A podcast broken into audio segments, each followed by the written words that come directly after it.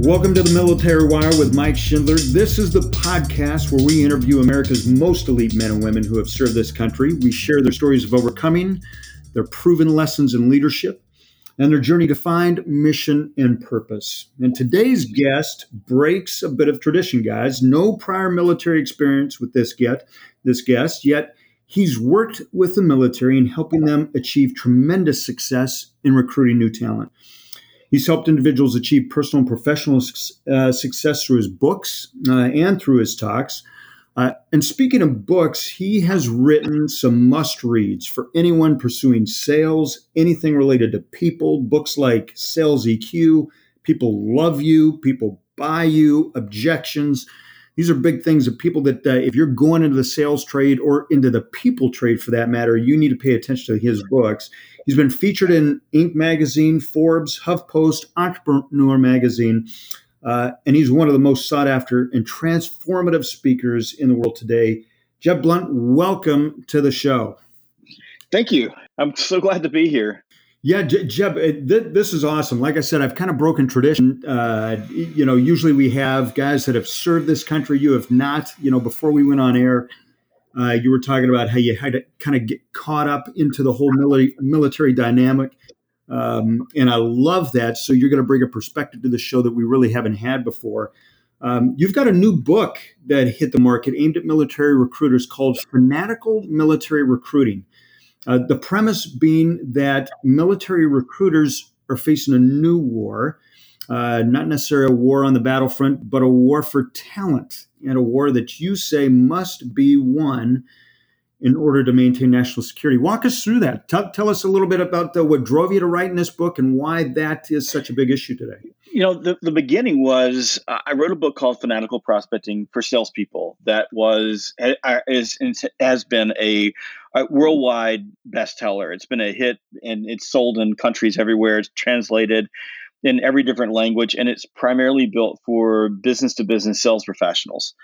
And I'm on the road all the time speaking. So businesses hire me to come in, speak to their teams, do training.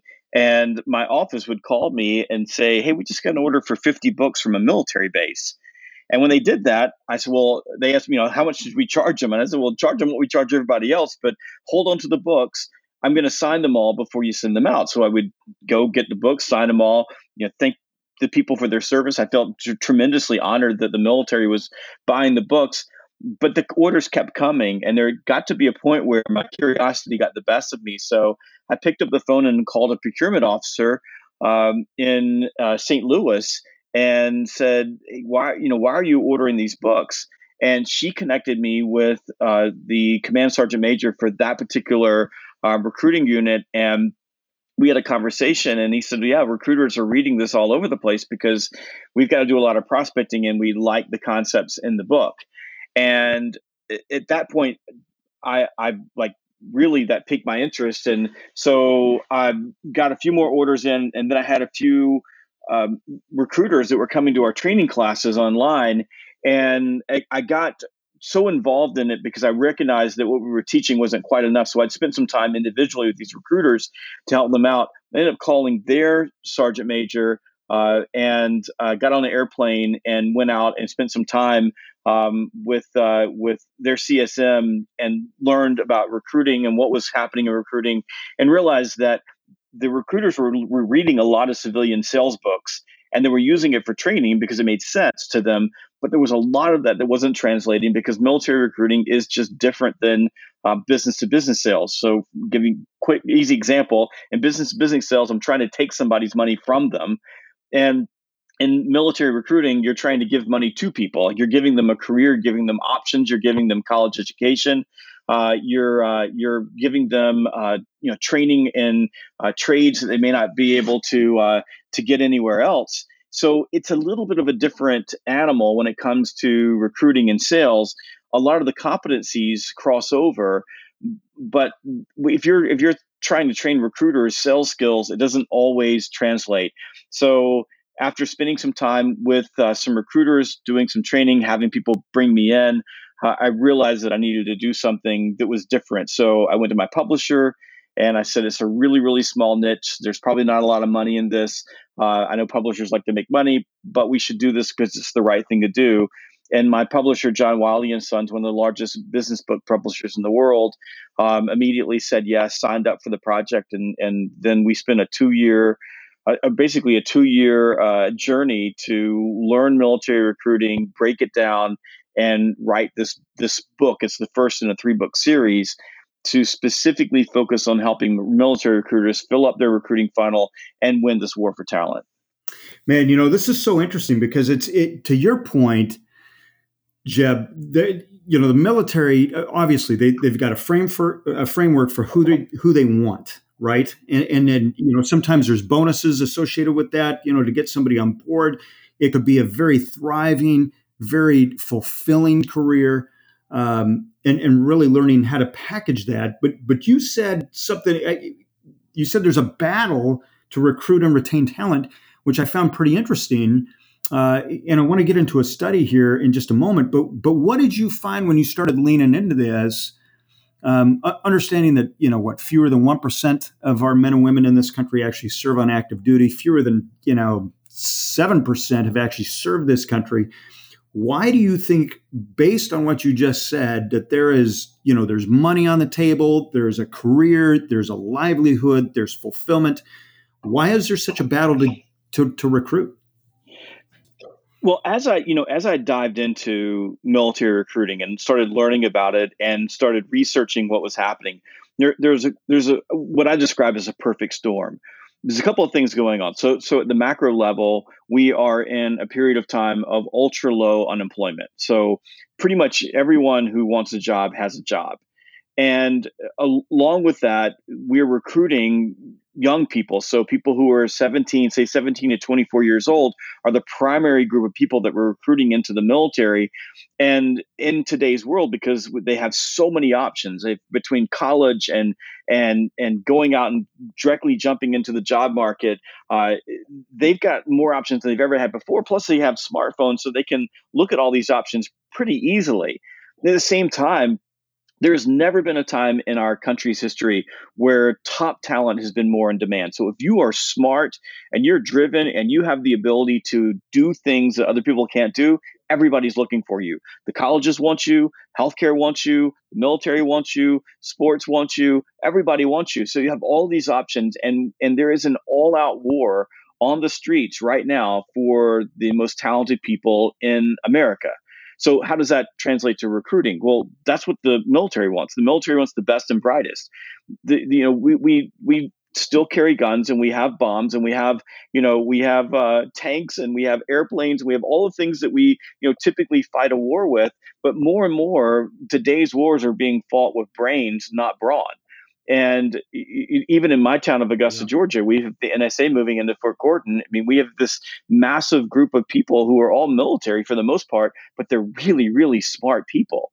So, and there are all kinds of jobs in the military, but this group of people that we're looking for, it's it's it's growing smaller and smaller and smaller, and everybody wants them.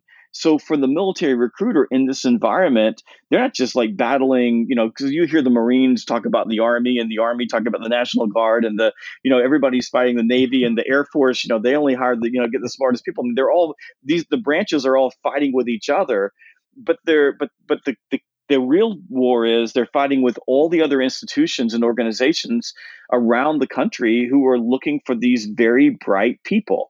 And one of the points I make in the in my book is that a career in the military is no longer the the place of last resort. It used to be. There was a place where if you were failing in society, we would send you to the military. But these days, it is a place of upward mobility. People who have military careers live a lifestyle that is far above the average American. Uh, they they have access to exclusive communities that are all gated, called you know bases, and you know all these bases because I get to go on bases now. I mean, it's like a city of everything that you could possibly want. Um, you have a, a you know pretty much a recession-proof job. You get a college education. Most of the people I work with have two, three degrees. It's a really good career. And the only regret that I have at my age, like I'm writing, the, I'm writing this book, is like nobody ever talked to me about it. I feel awful that I didn't have an opportunity because I'd like if I could go back, knowing everything I know about the military now, I would have I would have gone into the military in one form or the other because I believe it is such a great career option for um, today's young people. But we got to tell them that story and we've got to get out and see them so that they understand that and they see it as an option. Yeah, so this is interesting because you talk about you know the competition for the talent, which you're spot on. And uh, for the record, I just want to say that the Navy is the most superior of all the branches. I just I just need to put that out there to our listeners. And and I know my Marine buddies and Army buddies, and even you know the Coasties are going to give me a hard time, and Air Force, God bless them. But it you know there's a shrinking pool too. I think there was a study that came out a couple years ago that talked about that 75% of our youth aren't even qualified for issues related to you know physical fitness or having a uh, you know prior some form of of you know uh, you know some form of jail time or you know run in with the law or you know opioids you know drug related are, are you finding that that too is putting pressure on our recruiters that listen we can't we got a shrinking base that we can recruit from. There's a lot of people that are trying to get to that base. And honestly we've got 75% of our youth that don't even qualify because of three or four other reasons that honestly probably are in their control. They've chosen not to. Uh, and is that part of your message? Is hey, wait a second. If we get the message out here that this could be a phenomenal career for somebody, uh, you just got to get yourself together. Um, did you find that as you were writing your book that you know a lot of our youth don't even qualify because of these other reasons? I think it's I think it's more that we, we know that like, like you said, uh, only about twenty five percent of the population qualifies. So and and the because we we've changed the way that we fight wars, that that group of people is going to continue to shrink. It's not going to grow. We're not going to have unless something bad happens and we have to you know go back to just bringing anybody in. And and and I don't foresee that happening anytime soon. Then the the the percentage of our population that will qualify for a military career will continue to shrink. So what's changed is it's the for the military recruiter they have to get out and find these people. They have to go out and get in front of them. They have to go out and tell the story. They have to be compelling. Now add to that that most of the military recruits are coming from a handful of states um, that means that you know up in the northeast for example or out on the coast of california where you have a more liberal population where you have um, big cities those those cities are not producing as many people as for example the rural south produces a lot more people which means that the people in those locations have less exposure to the military they don't know people in the military and one statistic that is that is really strong statistic that should scare everyone is that people who have a relative who's been in the military have a much higher you know probability of joining the military than people who don't but because we have fewer bases, we have fewer installations, we have fewer people in the military than ever before. We have the lowest um, active duty force since World War II at the moment. Then we have we have people in those areas that are not as exposed. So the people there are people in New York City right now, for example, that are qualified to be in the military. The recruiters have to go find them and they have to go sit in front of them. The purpose of fanatical military recruiting was to say you can't sit around and wait and you can't hang out on Facebook all day long. You got to go out and talk to people. You got to go get face to face with them. You've got to be able to tell them the story of why this is a great career, and you've got to connect with them emotionally so that they so that they want to join. And one point that I make over and over and over again is that people don't join the military. They join you. They they enlist with the military recruiter first, then they enlist in the military. But if the recruiter's not out there having conversations, then they're not going to win. And one of the things people complain about, for example, is it's hard to recruit in some of these bigger cities. But I know recruiters who right now are crushing mission. They're they're winning the war for talent in those big cities because they're they're out there. They're having conversations. They're connecting with young people. They're doing the things that that great military recruiters do and great salespeople do. They go out and have a lot of conversations. So the statistics are not in the military recruiter's favor.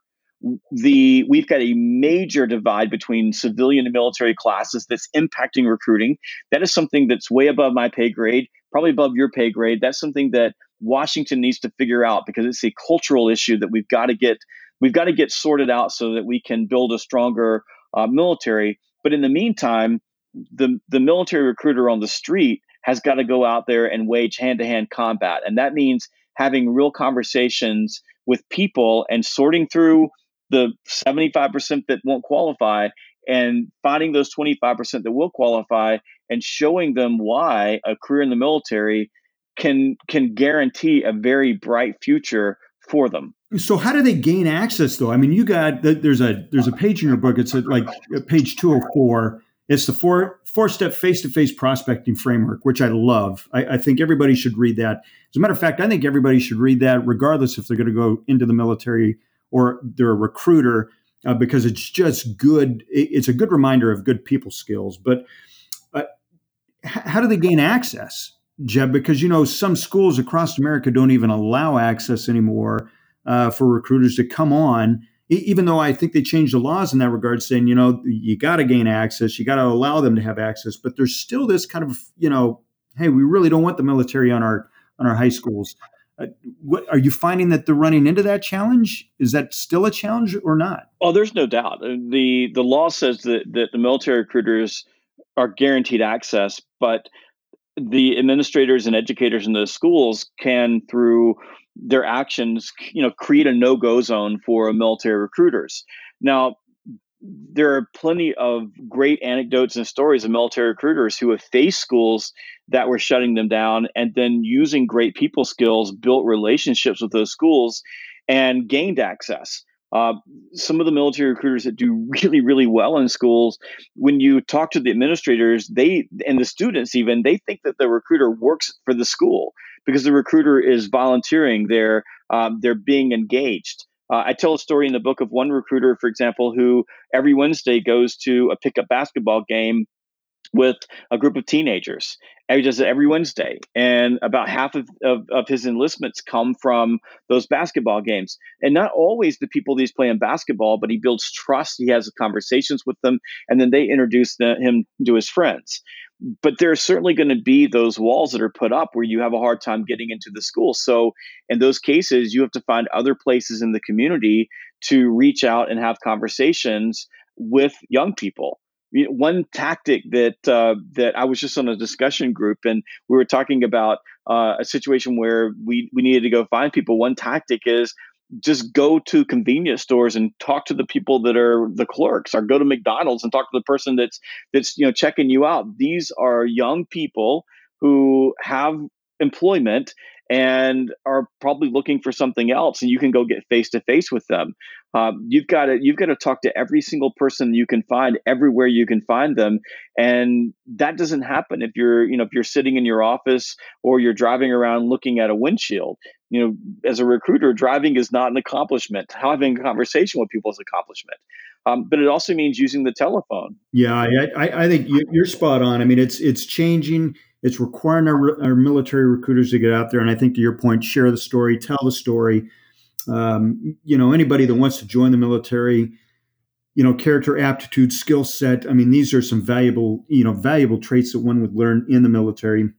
I mean to your point when i got in it was a movie that sold me and that was top gun uh, when that movie came out, I was all over it. And uh, then the, the recruiter took me and we played volleyball just like the movie. And I thought, man, that's going to be my military experience. It was it was crazy.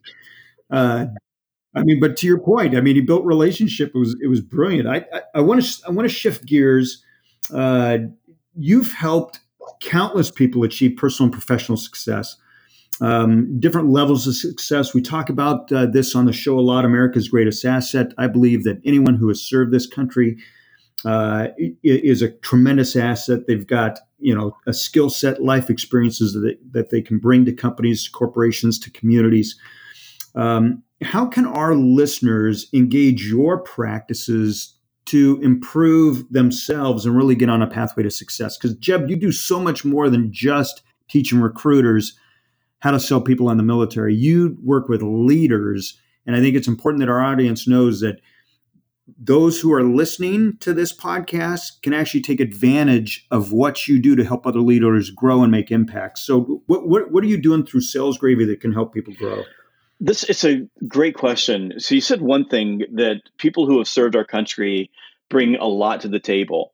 And what I find interesting, uh, and it really is interesting to me, is how insecure the you know people who are especially you know military members or service members who are just about to either retire or they're ready to to leave the military and move on to the rest of their life how insecure they are about their abilities and and the future that they have ahead of them. And i've helped multiple service members just through this process of writing this book because I've met so many people. I've helped them get easily get jobs. I've, I've called up the executives in the companies that I serve and said, "Hey, I've got this great person in logistics or a person that does this, person that does this," and they don't even hesitate. They just hire them right on the spot. So one thing that you can you can use, especially if you're thinking about, okay, I'm going to move from military in the civilian world, if you if you take a look at what we do uh, from from it, Sales Gravy. We, we we work a lot around human relationships human influence frameworks how to build your confidence uh, how to how to overcome the the emotional hangups that that you have this insecurity that you have so you can go out and confidently achieve what what what you deserve to achieve. You've you you have the skills you have the ability. It's all there uh, you just have to have a conversation um, with uh, you know with an employer and do it confidently. I, I, you know, I was in Brindisi, Italy, and I was at the Air Force Base there, and I was uh, meeting with a group of uh, officers who were about to leave the military, and I had this conversation with them, and I just it struck me as how insecure they were about who they were, and it was. Just, it was just me st- sitting there having telling them like you look at the look at look at your resume look at what you've done you have so much to give but it's but you have to learn how to manage your emotions and and I've got a book called Sales EQ that I think will be fantastic for this and it's all about confidence. It's the same thing we teach in FMR it's all about confidence. You can't control your emotions. You have no control over that.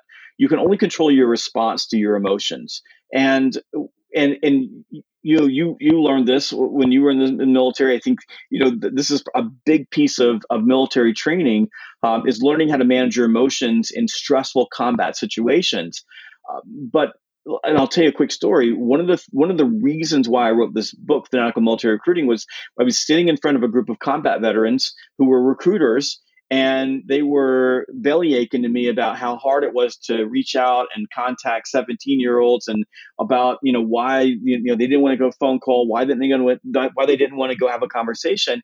And i looked at them and said you guys have all been in combat right? And they all went yeah. And i said people shot at you right? And they went yeah. And i said i said and you weren't afraid to run into into a hail of bullets? And they went no we pretty much got that I said, so what you're telling me is you're not afraid to get shot at, but you're afraid to make a phone call to a 17 year old. And they all shook their heads in unison and said, yes, sir, that's exactly what we feel like. And that's the that's the thing that we face is is the the the emotional um, you know control that's required to put yourself out there and ask for what you want meet or recruit go see a, you know a potential employer take the next step in your life that emotional control is the exact same emotional control that was required of you in stressful situations like jumping out of an airplane or having someone shoot at you or you know being tossed into the cold ocean in the middle of the night and say swim to shore.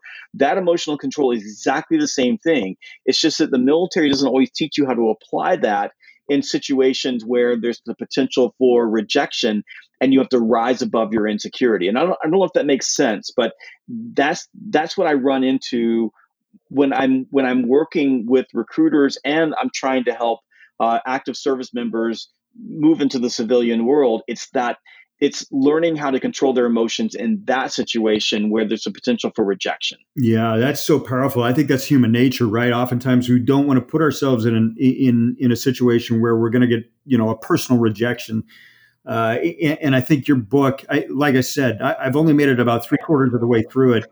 It's a great read, Jeb. It's it, it again, it's a great reminder of just how to deal with people, but certainly that that that uh, that self talk too, which I think is so important. What you're addressing, I, I want to get to the one piece of advice having with you having dealt with folks that are transitioning, getting ready to transition. Um, what's that one bit of advice you would give those men and women who are getting ready to transition uh, when it comes to you know taking on that next mission? What do you see? What's that one piece? I think that it's you have to believe in yourself.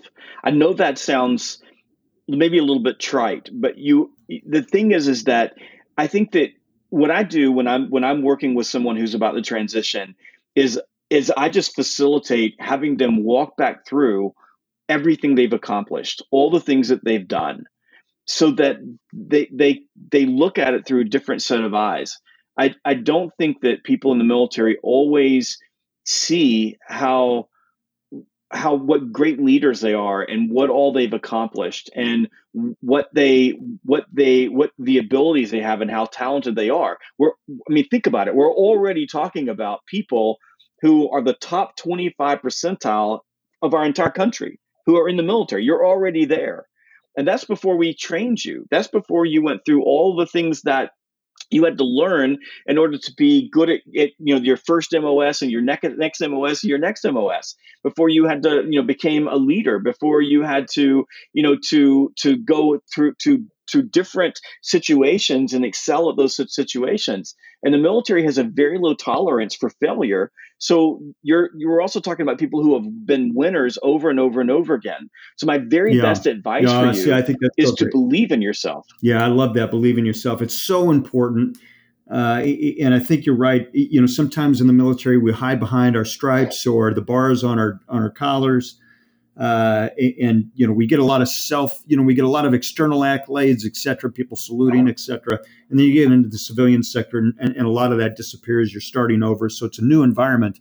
And i think what i love not what i think what i know what i love about what you're doing jeb especially even with this book and some of your other books is that you're helping people regain that sense of belief that re- that sense of confidence. I think it's uh, I, I think it's awesome what you're doing how do people find you, Jeb? How, how can they get in touch with you? How can they learn from you? Well, it's really easy. So, uh, if you go to, if you want to learn more about fanatical military recruiting, you can go to fanaticalrecruiting.com. That's fanaticalrecruiting.com. You can uh, learn more about me at jebblount.com, J E B B L O U N T.com.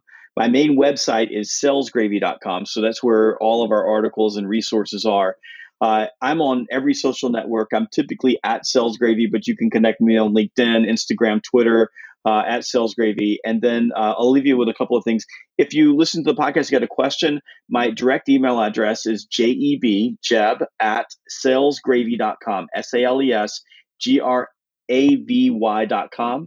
And uh, just send me an email there, jeb at salesgravy.com. I'll be happy to answer any question you have. Uh, Jeb, that's awesome. Hey, I appreciate you being on the show. Uh, I appreciate your take. I, I, love what you're doing. I love this book, Fanatical Military Recruiting. Jeb, your latest book came out in March.